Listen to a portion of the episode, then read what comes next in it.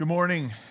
Good morning, RBC. It's good to be with you here this morning. Merry Christmas. I like what uh, Brent was saying, that uh, we can still say Merry Christmas, and uh, our tree's still up, and it's going to stay up as long as I can. I mean, why take it down, right? Why take it down?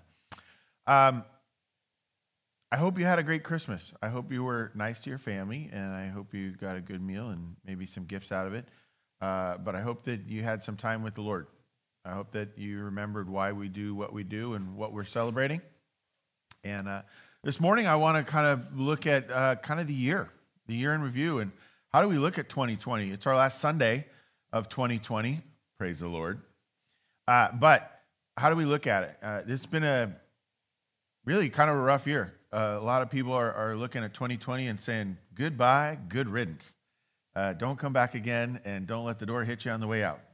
Uh, and, and really, uh, there's a lot of reasons for that, right? I mean, the, the virus is the obvious one, but we've had racial tension, we've had political tension, economics.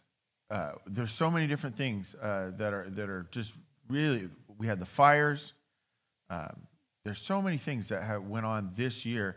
Uh, in fact, uh, I was listening to a radio show, and they were just making, they were going down a list of all the things that happened this year. And I'd forgotten so many of them. And, and uh, it's almost like we've had so many tragedies that, or, or rough things that, you know, the, the next one makes you forget about the last one. And, and, and we're kind of in survival mode. Um, I, want I want us to remember this morning, be reminded, God never intended that. God never intended for us to be in survival mode. Uh, God calls us to a great life. Um, and, and to success and excel, be productive and efficient, uh, really to joy. He, he said, uh, I came that you might have life and might have it to the fullest. And so uh, that's what I want us to be reminded about as we kind of look at the year, and then how do we think about it? And um, I've been I've been um, thinking a lot this year about uh, Proverbs three, verses five and six. I say, uh, trust in the Lord with all your heart. Lean not on your own understanding, but in all your ways acknowledge Him, and He will make your path straight. And uh, I've kind of been waiting for today. Uh, we've been in series throughout the year and, and different things. And I thought, well, we'll get to that, you know. And, and every time something would happen this year, I think to myself, well, trust in the Lord with all your heart. Lean not on your own understanding. Um, acknowledge in all your ways, acknowledge Him, and He'll make your path straight. And I just am so glad that we get to finally talk about that today, this morning. Um, so that's what we're going to look at, and uh, I want to I want to pray, uh, and then we'll get going. All right, Lord, thank you for this morning, and thank you for Christmas. What a great uh, time of season. I, I, thank you, Lord, for the break that it was for some uh, from work, for others the opportunity to be around family or see people they haven't seen, uh, the, t- the time to reflect and for many of us, Lord, just the idea that the, the year is coming to an end. And uh, Lord, this morning, we want to mostly be reminded, Lord, that you were in this year. And we want to thank you for Christmas and what it represents, and that is God with us, you in the world, that uh, represented humanly in Jesus. But Lord, that we might be reminded that that's always been true. First Testament, New Testament, and ever since. You've been in the world and you are alive and well and orchestrating all the things that are going on. And I pray, Lord, you'd help us to see how, how to view it, how to see it, how to think about it, Lord. So I, I pray that as we look at your word this morning, you'd give us clarity.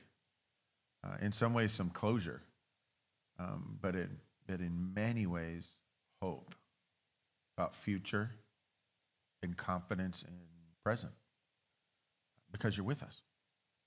May, may we take that Christmas message with us, the idea that you are with us. So, Father, uh, pray that you bless this time, bless, bless your word, and uh, we, we ask that it would honor your Son and that you would guide it through your Holy Spirit. And so we pray in Jesus' name. Amen. Amen. Here we go. Uh, Proverbs chapter 3, 5, and 6 comes from uh, obviously the whole chapter, but I want to start actually in verse 1 and, um, and get into this idea of uh, that, that the proverb is trying to draw us into. And, and what it is, is drawing us into God and out of ourselves. And I think one of the big problems with 2020 is we, we have seen all these things happen, and then we've been trying to find a way to solve them, how to think about them, and we've been kind of working our way through it. And I wonder how much it's drawn us away from the Lord. Or how much do we credit God for what has gone on? Or blame God for what's going on? And I want us to remember what was written thousands of years ago, thousands of years ago, um, when they had really rough problems as well. Um, we, we've got some, some great things that we get to deal with, right? We've got uh, indoor plumbing and heating and delivery services for our food that comes fresh. And I mean, we've got all these great things.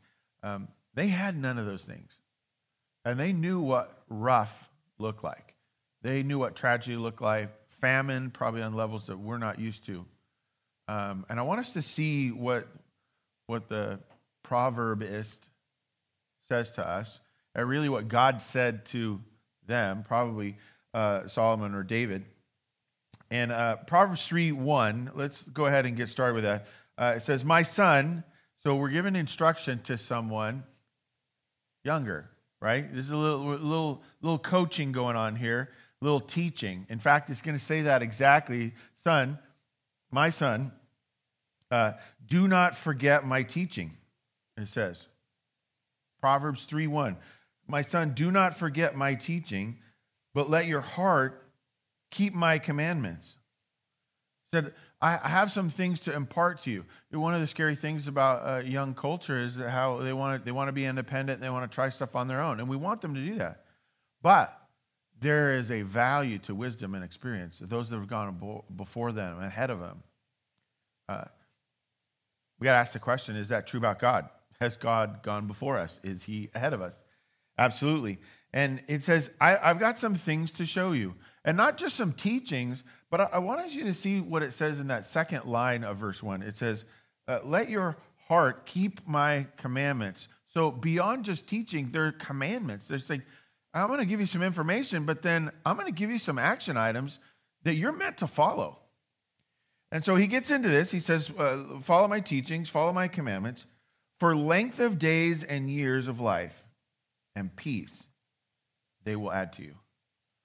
He says, I'm going to give you some teaching, great information. I'm going to give you some action items, and then here's the payoff. Here's the reward, the blessing, if you will.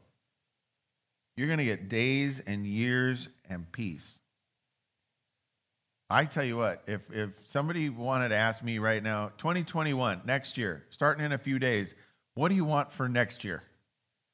And I could go I could go down the list of all the things that we read on the news or our friends talk about or we post on social media. I might just sum them up in one word. Peace. I would love for next year to be peaceful, like exponentially more peaceful than we were this year. Um, and, and how do we do that?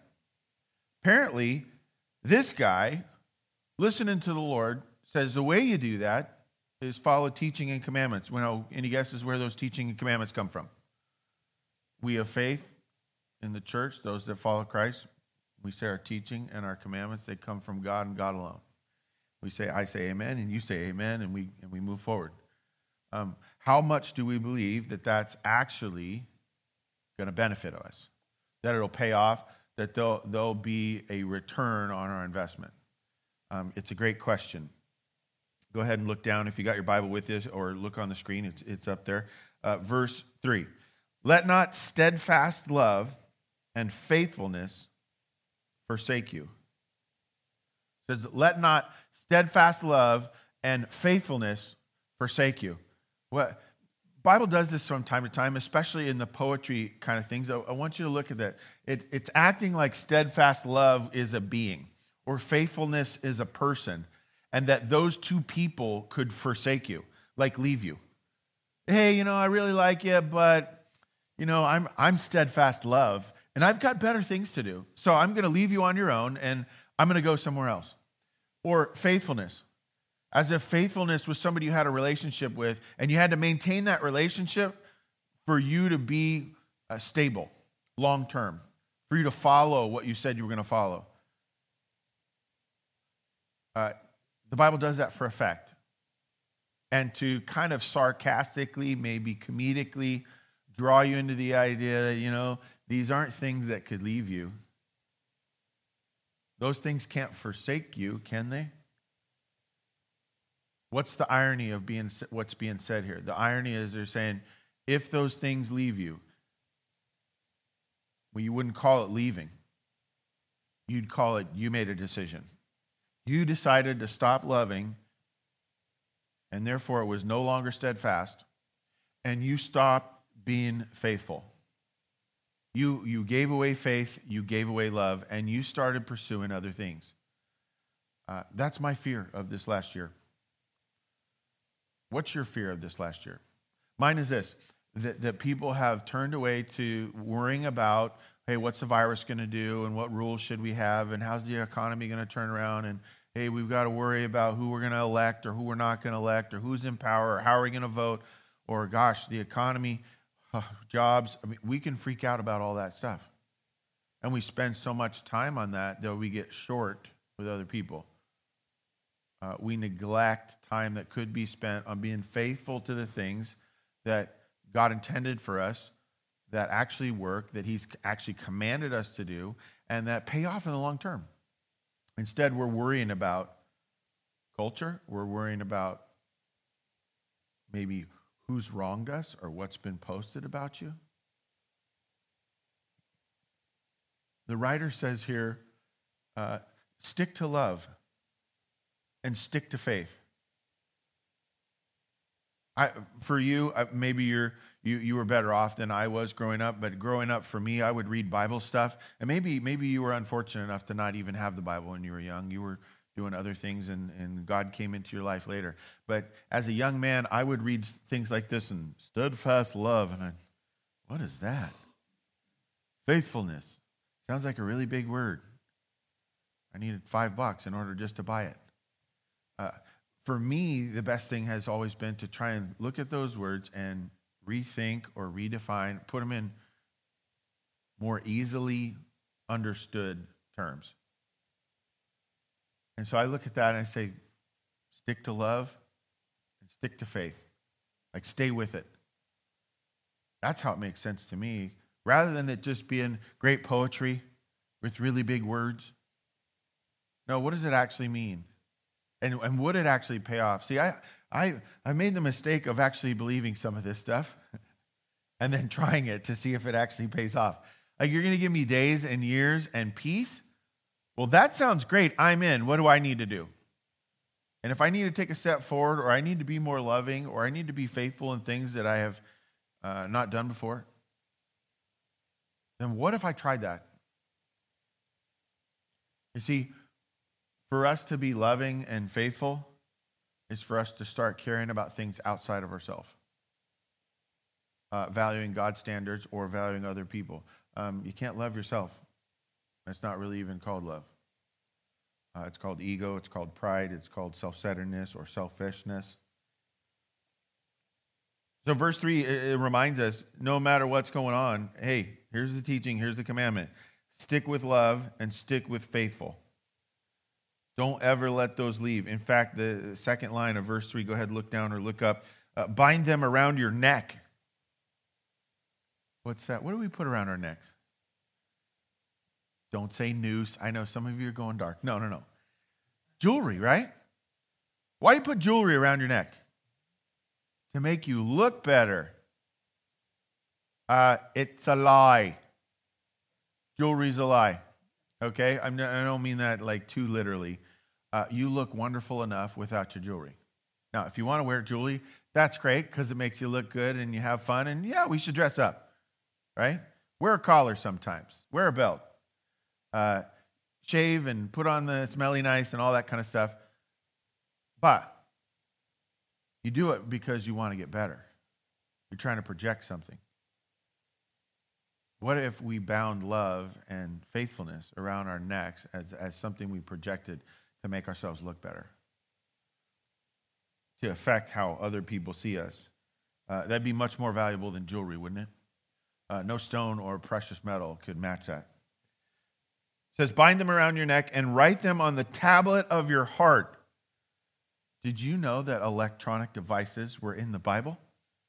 They had tablets, apparently, on their hearts. That's amazing. Little comedy for you, right? Uh, but apparently, there's something with your heart where you're, you're allowed to affect it, stain it, define it. it. Says your heart should function from love. Your heart should function from faith. So much so that if you could read your heart, you would see it written on there. And you know, here's the reality most everybody can read your heart. Most people, when they come in contact with you, they leave interaction with you, and, and you know what they say to themselves, or somebody else asks them, Hey, how'd that go with Fred? How'd it go? Eh, it went pretty well. Or, uh, I don't know. He's kind of difficult. Seems like he was distracted. Uh, he's got other things that are more important than me. I, I could just tell. You know, some of us think that if we keep our facial expression a certain way or fake it or project something, that, that somehow our heart that's hidden in our chest can't be read. Uh, I question that wholeheartedly pun intended, I think our hearts are readable regularly, if not all the time. Uh, in fact, I was accused of this. I, I was convicted of this uh, with my family over the holidays because we started talking about something and it was the weirdest thing. We're at the table, everything's fine. We're eating a great meal, everybody's happy, and we did one of these things where we're going around the table sharing, you know, and it got to my turn, and I was like, "Oh, it's my turn." And I started talking, and I, I started losing it in front of my whole family and extended family. I, I just like, oh. And they're like, gosh, Dad, what's wrong with you? You're getting old or so. You're, you're becoming a softie. Yeah, he seems to be doing that more often. Maybe I'm getting more in touch with it. I don't know. Uh, or maybe it's a marker of what's true about all of us. That know how how to hide or project or try to act. Ultimately, people really are going to see what's on your heart. It's going to come out. Maybe that's why God wants us to wear it around our neck and, and write it on our heart. Uh, verse 4. So, oh, here's why. Here's why you do the first three verses so you will find favor and good success. Anybody want favor and success? Sign me up. I'll take a double dose. In fact, I'll come back tomorrow with my truck. And then can I bring a trailer? I want to fill it up as much. I want as much favor and success. I, I remember, um, I remember uh, working with a pastor for a long time. I, I worked with a, a, guy. He was he was a good guy, good enough guy. Uh, but he, he used to project on, he would say, I, I don't want us to use the word success when we do things, especially on stage when we teach. I, I don't want you to word, use the word success. And I, I understand why. Why wouldn't we use the word success? Well, because that's not what it's all about. Really? Because I'm pretty sure God wins in the end. Is that success? Yeah, whenever he went to battle, he won. That's success. He promises us peace. Uh, you want to call that effectiveness or good for you? Great. I want to call it success. In fact, I want to be successful. I want us to be, I want you to be successful. And I believe that God promises that for us. He says, You have an opportunity to be successful. Here's how you do it. I got some teachings, some commandments. Wear them on your heart and your neck. Do them regularly. We're going to call them love and faithfulness, and that's going to get you through. Oh, really? Because I thought I thought if we had a vaccine, then everything will be better. Hmm. I want a vaccine. Let me be clear. I know some people are freaking out right now. Oh, the pastor doesn't want a vaccine or he won't take it. Yes, I'll be first in line, except for I think other people should be allowed to take it before me. I'll take it as soon as I get a chance, but I'm not going to take it before someone else who needs it more takes it. This is not the point, okay? We're on a rabbit trail. Here's the point What's more powerful than the vaccine? What's more important than the vaccine? What controls the vaccine? In fact, what's more important and more powerful and in control of all things? It's got to be God, right? If Heitzman was here, he'd say Jesus, like really loud, right? So that's what we need to remember. We, we get to favor and success. We get it through these things. And watch this, verse 4. Not, not just in the sight of God, but in the sight of men. What if you had favor and success to the point that other people could see it? See, that's what I want. I'm, I'm, uh, I'm very nervous that people can read my heart. I'm much more excited about them being able to read my success and my favor, that God has blessed me in some way. And look at that and say, that can't be about Scott because he's not that good, but he sure does have a lot of favor. That must have come from God. That's what I want to see happen. Don't you? I mean, tell me what you wish for. Right? Verse 5. Here's what God hopes you wish for trust in the Lord with all your heart. Trust in the Lord with all your heart. And then look at this one. This is an indictment right here. This is an indictment on 2020. Do not lean on your own understanding. Folks, we have camped out. We have built ramparts on our own understanding this year. We think if our side doesn't win, oh, it's all going to go to pot. Hey, this is true, that's true, so and so said. It's all information. And, and the more we think we understand it, the better are we are off. It's not true. It's a lie. I was absolutely fascinated. Uh, I, I, watched the new uh, Wonder Woman movie came out. It's out on HBO. They can't. You can't go to the theaters anymore, right? I know. Proof that hell exists. You can't go to the movies. Uh, but HBO uh, uh, has the new Wonder Woman movie, and there's a premise in there about the value of truth over lies and I, I, I, was, I, was, I was really watching because it was almost implying that the enemy, you know, in, in hero movies, there's always a bad guy, there's always a villain, right? They're usually ugly and they're mean and they're trying to destroy the world. It was almost implied that, like, lies were the ultimate enemy. I mean, there's a bad guy or a bad girl or a bad person or whatever. There's a, an antagonist, right? But it was almost implying that lies were the most powerful of all things and that truth was the real hero. I was just fascinated by that concept. Uh, and it's uh, an old concept. I mean, we see it way back in Proverbs and in Psalms and really back to the very, very beginning of all things, right? Trust in the Lord with all your hot heart. Do not lean on your own understanding in all your ways. How many? Say all. If you're at home right now and you're watching on YouTube, I want you to say all out loud. Ready? One, two, three. All. In all your ways, acknowledge Him. Is that how you think? Absolutely. Is that how you feel? Ooh, written on your tablet of your heart? Uh huh. Is that in the things that you do with your hands and your feet? For sure. Is it how you look, how you present yourself to other people? Yes, it's like a necklace. In every single way acknowledge him. Well, that, that seems a little excessive, Scott. Is it? Is it really? Tell me that after you've tried it. Tell me that it's excessive after you've actually attempted in all of your ways to acknowledge Him and to trust in Him. God, I know there's a virus. Would you please solve it? I mean, have you prayed that? Have you prayed anything like that this year? Uh, if you haven't, as your pastor and as a bordering on the human side of my negative sinful side, I, I rebuke you in the name of Jesus. If you have not said that prayer this year, Lord, there's a virus and you need to solve it.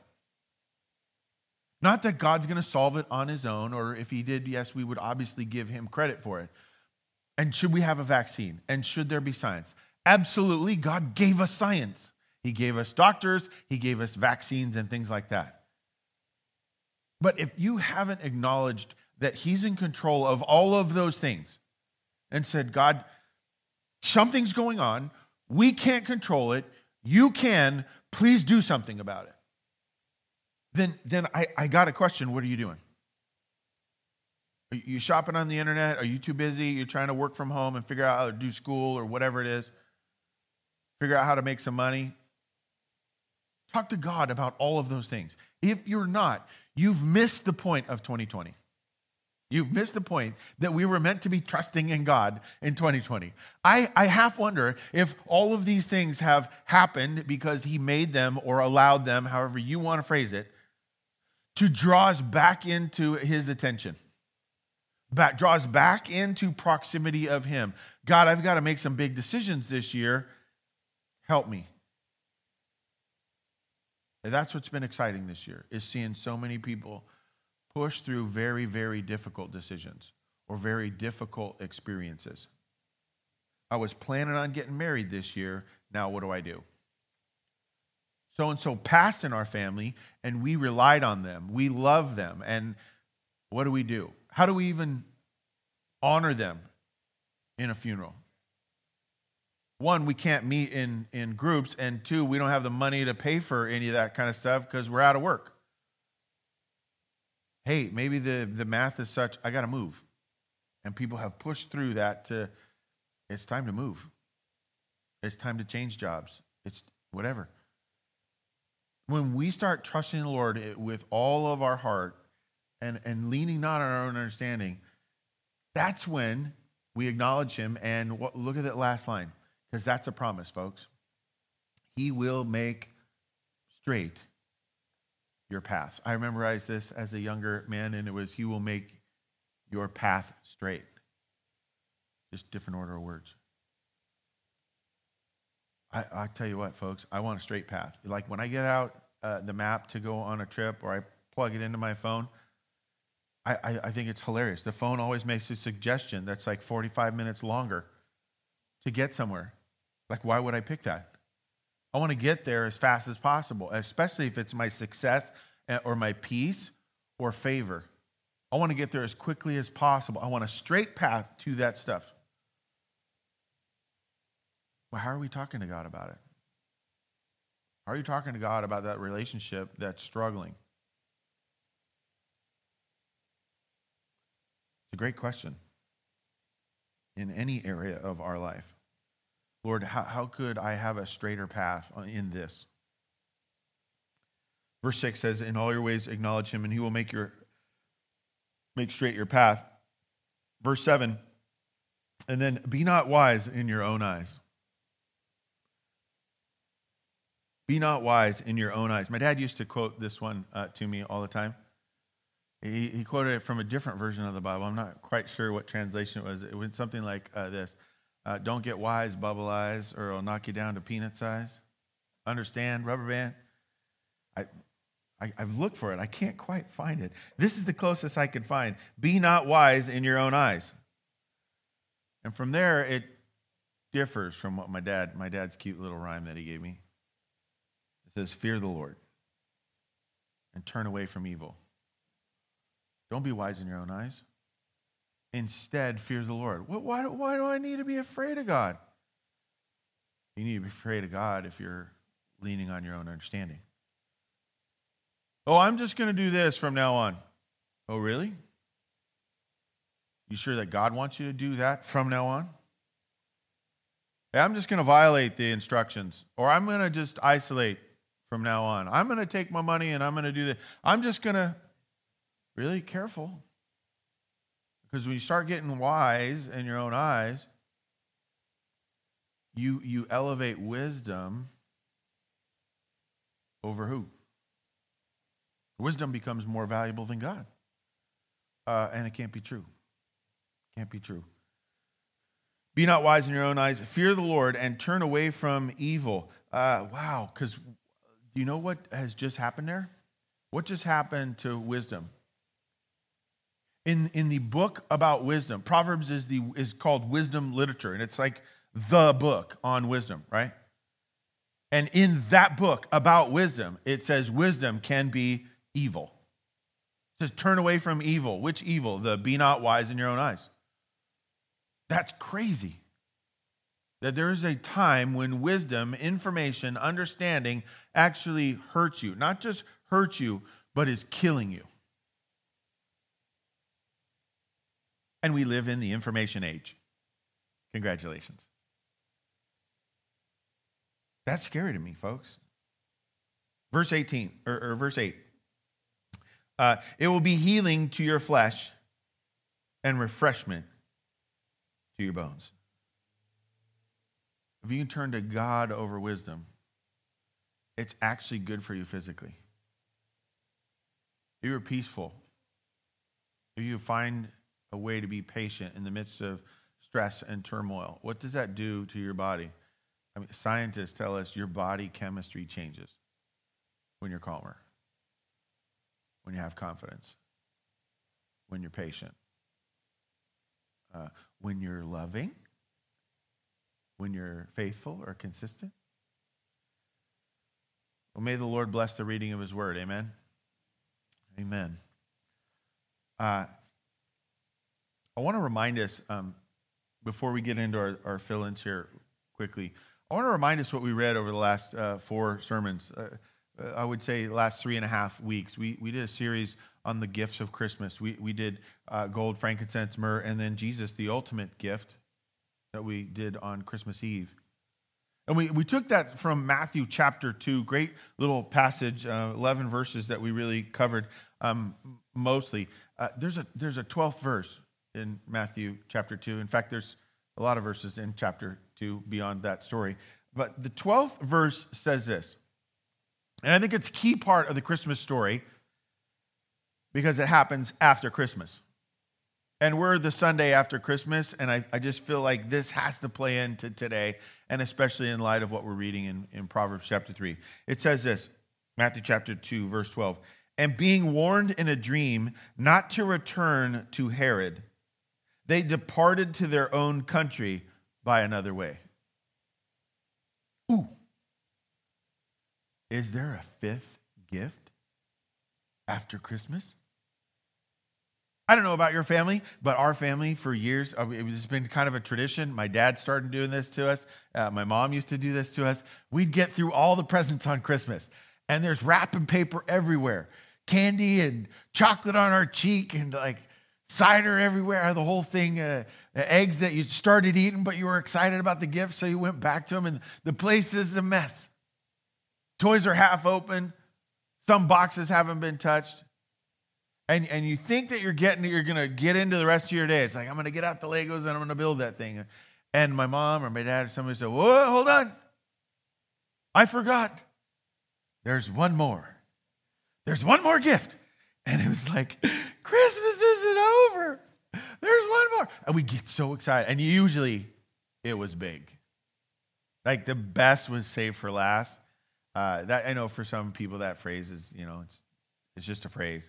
For me, it always made me think about Christmas because the best was always saved for last in our house. Uh, I do it with my kids too. Uh, in fact, I did it uh, a couple days ago. I did it on Christmas. I did it uh, to my oldest son we were all done. Everything was finished, and, and we're starting to clean up. I said, Oh, wait, I forgot. There's one more. Here, you got to open this, right? Save the best for last. Uh, this story has a gift like that. At the very end, Christmas is over, the gifts have been given, and the, and the wise men are leaving. Matthew chapter 2, verse 12 says, Here's the gift it's the gift of faith. What? It doesn't say faith anywhere. Yeah, it does. It does. It absolutely says it in full experience. They were given direction by a dream. And what went on in their heads and their hearts and in their conversation amongst them was like, hey, did you have a dream last night? Can you imagine how this conversation went? Hey, were you, did you get a dream? Yeah, was it angel? Did they tell you we're supposed to go a different way? Should we do that or should we go back to Herod? That was the question of the day. The day after Christmas, the days after Christmas, that was the question that they were dealing with. Do I go with this thing that I think was a dream and it might have been God's leading and I do I put faith in that? And here's the thing. The greatness of that gift is that it requires decision. There's faith, but faith requires decision. In fact, that's where we get the word faithfulness. The proverb says, hey, steadfast love and faithfulness. Love that the wise men had to make a decision and they made the right choice. I'm going to make a decision based on faith. In fact, we have a phrase that we were eh, use in the church and in the scriptures for generations. The righteous shall live by what is it? The righteous shall live by faith. And we see it, uh, we see it in Romans. We see that, that phrase in Ephesians. We actually see that phrase in Hebrews as well.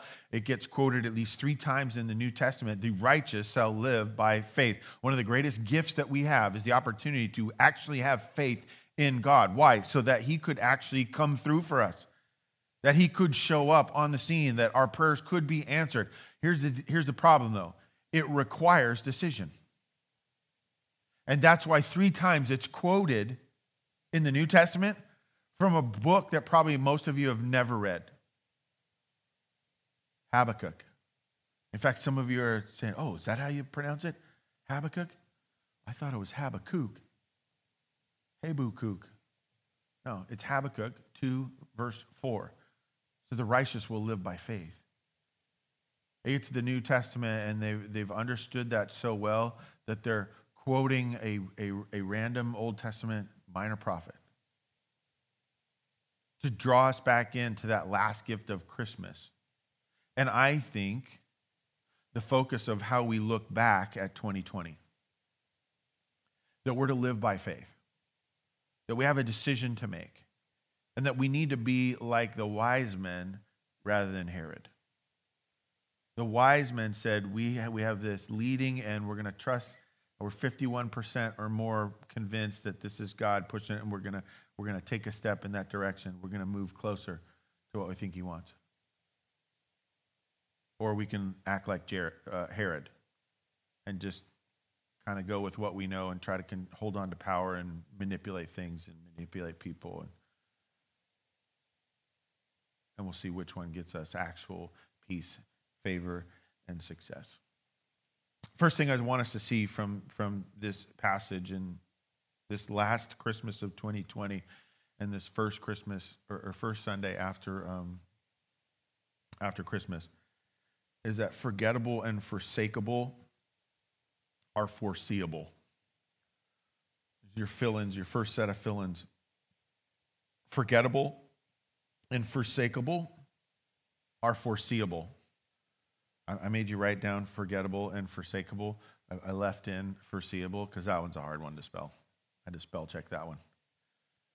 You know, in verse 1, it says, hey, don't forget. Why would we need to be told not to forget unless forgetting is possible? And it says about uh, steadfast love and faithfulness in verse 3 uh, don't let them forsake you, which really is, what I told you, is irony. Meant to draw us into the idea that you could forsake being loving, you could forsake being uh, faithful. And what it's really telling us is both of those things, being forgetful and forsaking things, they're foreseeable. What does that mean? They're going to happen. You're going to forget things and you're going to you're going to turn away from certain things. There's all kind I can't even list all the things that I don't do anymore that I used to do when I was young. All right, one of them, I don't go to scary movies anymore. It's a goofy example, but if I'm paying money to be entertained, I don't want to be upset or scared or anything like that. I want to be fun and happy. I want a romantic comedy or an action flick or a superhero movie. I don't know. Espionage, I'll do any of them. There's certain things we turn from, and then there's certain things we forget. It's so easy for us to forget. It, it's, it's shameful. I, I made a dish uh, for Christmas uh, country style spare ribs. I got to cook.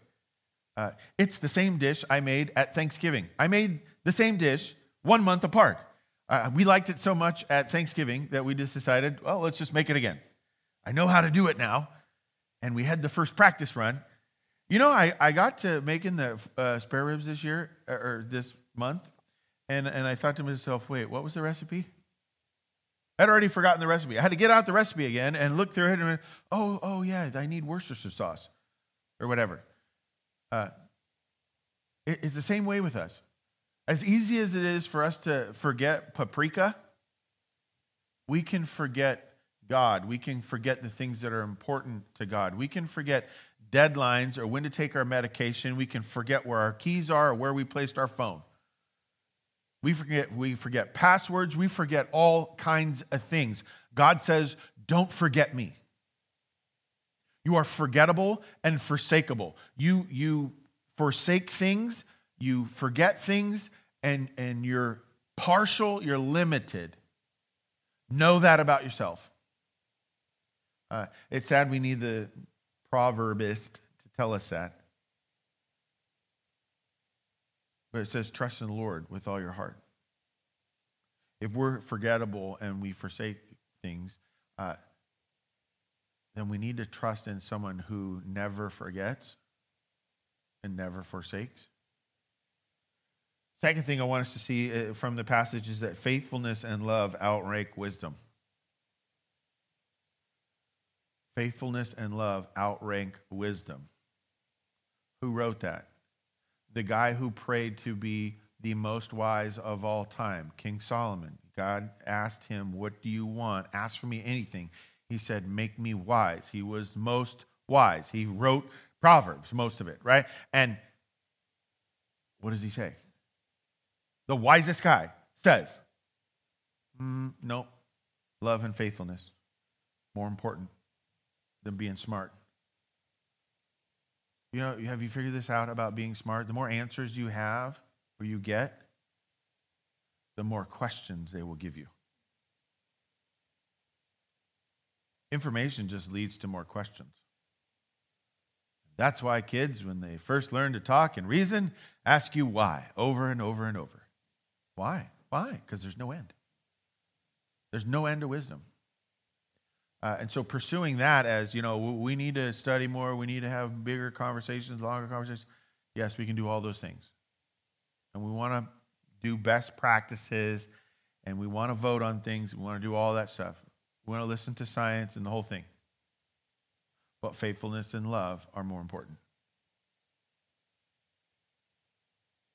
Because you have all the information in the world, but you have bad character, then who are you? You're lost right?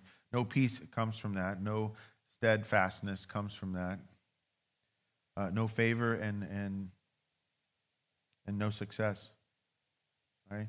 Um, what have you been valuing when it comes to information and wisdom and understanding this year? Especially when it comes to some of our hardships. You think you're right? I hope you don't figure out how that turns out. I hope you trust in the Lord rather than trying to be right yourself. Uh, take it from somebody who's been wrong many, many times. And I'm starting to enjoy it more and more. I like being wrong. Because when I'm wrong, at least I know there is a right out there and it's not me. And now I know to pursue something else. It's a great place to be. Faithfulness and love outrank wisdom. Lastly, uh, fear of the Lord finds favor the fear of the Lord finds favor. In 2020, what were you afraid of this year? What was the issue this year for you? What was the most important thing of 2020 for you? The primary story. What was it? There's so many candidates. And lucky for you, blessing for you, Rock Bible Church is going to give you the answer to that question was the most important issue in 2020. Ready? Of all the things the race, the economy, the virus, the political, but I'm going to give you the answer. Ready? God. God was the most important issue of 2020. And I can't help but wonder if all of things these, these things happened and all of the divisiveness and all of the trouble and the sickness and fires, if all of that hasn't happened and God, in such a way that God could use it to draw us back to himself and say, uh, this, is what the, this is what it looks like without God. And I'm just giving you a taste. When you do just whatever you want, it goes south, it goes poorly, and it goes fast, rapid. It just falls apart. And I, and I can't help but, but draw out two things. One, uh, favor. It says you'll find favor. God wants favor for you, right? Uh, but with that comes the fear of the Lord. And, and it draws us into this, this idea back in the book of Judges. It, it, it says, uh, And Israel had no king, and every man did what was right in his own eyes. Does that sound like us today? I'm scared because I think it sounds like that. I think it sounds like us today. Well, he's not my president, or he's not my president, or I'm not going to this, or I don't believe in that, or you know, we should be doing this. Everybody's doing what's right in their own eyes, and they give their allegiance to no one or no thing. And then you read through the book of Judges. And horrid things happen. It gets bad really fast my prayer for 2020 is that it's drawn us into the Lord more. And we fear the Lord enough that we don't need to fear him. Wait, you just contradicted yourself. Yes. If you fear life without God, if you fear what the Lord could be doing, if you fear what does the Lord have behind the virus or what does the Lord have behind this racial tension? What is he trying to teach us? How is he trying to mold us, correct us? If you fear and you want to know what that is because you're pursuing and you're drawing closer to Him, then at that point, you have to fear anything. You can go through life and, and you can enjoy your experience with God. That's what we're meant to do. And then you can look forward to next year, to 2021. Amen? Uh, would you spend too much time on this year? What'd you worry about too much this year? What mistakes did you make this year? What have you said to God about those things? What have you asked Him about those things? Uh, and how would He have you correct them? Uh, how would He have you adjust, course correct? What do you honestly believe He wants for you? It's a great question and, and in being faithful to that and loving towards him and others, you're going to find favor, answers, and success. You pray with me? Uh, Lord, in a, in a weird way, we, we thank you for this year. We thank you for this passage and what it says about this year, uh, Lord, what it says about us. I pray mostly, Lord, that we look at it and see what it says about you I pray, Lord, that we would continually look at the idea that you, you have influence over all things, that you care about all things, that you want favor and blessing and success for your people, that you created us to love us and for us to love you, that that's how the system is supposed to work. And I pray, Lord, that we would draw near to that, that we would seek that out. And then, Lord, uh, protect us from our own wisdom, from our own thinking, from our own decisions, Lord. I should even thank you, Lord, that the analogy you used was of uh, heart and neck rather than hands and feet. That we might be pulled into who we are rather than what we do. So, Lord, I thank you uh, for this morning. I thank you for this year. I pray, Lord, that you would uh, bless us for future mornings and next year. We thank you for the offering that we're about to receive, and we pray you bless it. We pray this in your Son, Jesus' name. Amen.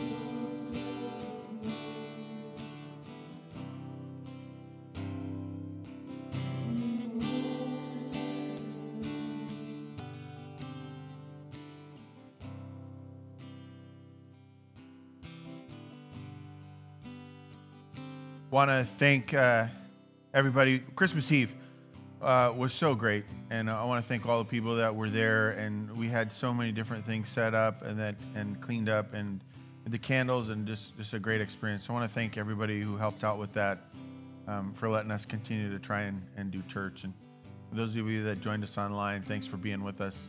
And uh, uh, this morning, may we be reminded trust in the Lord all year, every year. Amen. Go with Him.